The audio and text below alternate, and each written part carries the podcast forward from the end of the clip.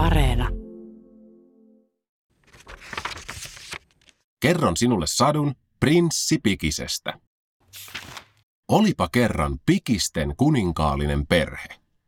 Kuningas Peter Pikinen, kuningatar Pandora Pikinen sekä heidän nuori poikansa prinssi Pikinen. He asuivat syvällä mäntymetsän uumenissa ja sen jylhien kallioiden pimeissä luolissa. Tämä johtui siitä, että pikiset olivat peikkoja, hyvin karvaisia ja nokisia takkutukkia. Kaikki valtakunnan peikot työskentelivät kiven louhinta-alalla. Kiviä siirreltiin ja kallioita kaivettiin päivästä toiseen. Lohkareet, hiekat ja sorat olivat heidän suurin intohimonsa ja elämän tarkoituksensa. Jo pienestä pitäen peikkolapset opiskelivat koulussa innokkaina kaikkea, mikä liittyi kallioihin ja kiviin. Prinssi Pikinen erosi muista peikkolapsista. Kun muut leikkivät keskenään luolan pimeillä käytävillä piilosta, haaveili prinssi ulkoilmasta, auringon valosta ja sinisistä puroista. Erityisesti hän rakasti kukkaseppeleitä. Joka päivä, kun se vaan oli mahdollista, prinssi Pikinen hiipi salaa ulos luolan syvyyksistä ja leikki niityllä värikkäiden perhosten, pikkulintujen ja muiden metsän eläinten kanssa. Hän teki itselleen usein kukkaseppeleen, jossa oli päivän kakkaroita ja keltaisia voikukkia.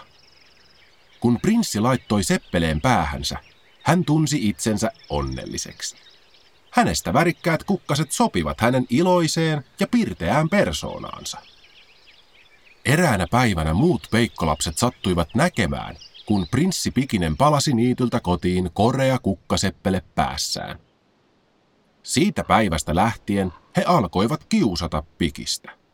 Sinä olet outo, sinä olet omituinen.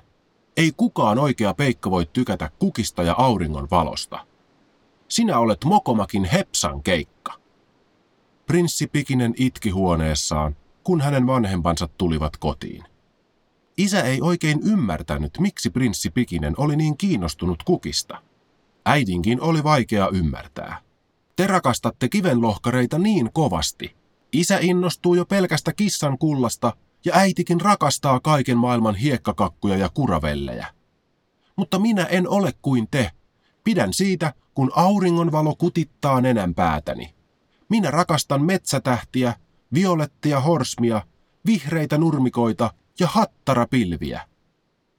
Vaikka isän ja äidin oli vaikea ymmärtää, miksi heidän poikansa ei ollut kuin muut peikot, he eivät halunneet nähdä rakasta lastaan onnettomana. Seuraavana päivänä kuningas Peter Pikinen ja kuningatar Bandora Pikinen pyysivät prinssiä viemään heidät ulos niitylle. Sinne, missä hän vietti kaikki päivänsä. Aurinko otti isää silmiin, sillä kaikki oli kovin kirkasta – Kesti myös hieman, että pimeään sopeutunut äitipeikko tottui porottavaan aurinkoon. Isä taisi myös pelätä pellolla lenteleviä perhosia, sillä ne liikkuivat niin nopeasti ja tulivat kovin lähelle. Äidistä nurmikolla istuminen oli vaikeaa, mutta siihenkin tottui. Sinä päivänä pikiset istuivat pellolla ja tekivät kukkaseppeleitä kömpelöine tassuineen. Isän seppele oli kovin risuinen – sillä hän oli poiminut kuolleita oksia sekä harmaita linnun höyheniä. Mutta prinssi auttoi häntä. Seppeleestä tuli vallan erikoinen ja komea. Äiti käytti omassa seppeleessään pelkkiä vihreitä ruohonkorsia ja järven kaisloja. Siitäkin tuli hieno. Ilta-auringon laskiessa perhe nautti kuningatar Pandoran tekemää kuravellia. Kaikki totesivat, että päivä oli ollut hauska.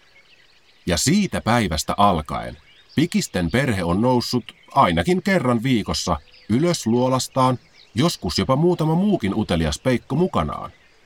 Ja siellä he istuvat ruohon mättäällä, tekevät seppeleitä, syövät eväitä ja temmeltävät keskenään vailla huolen häivää. Että sen pituinen se.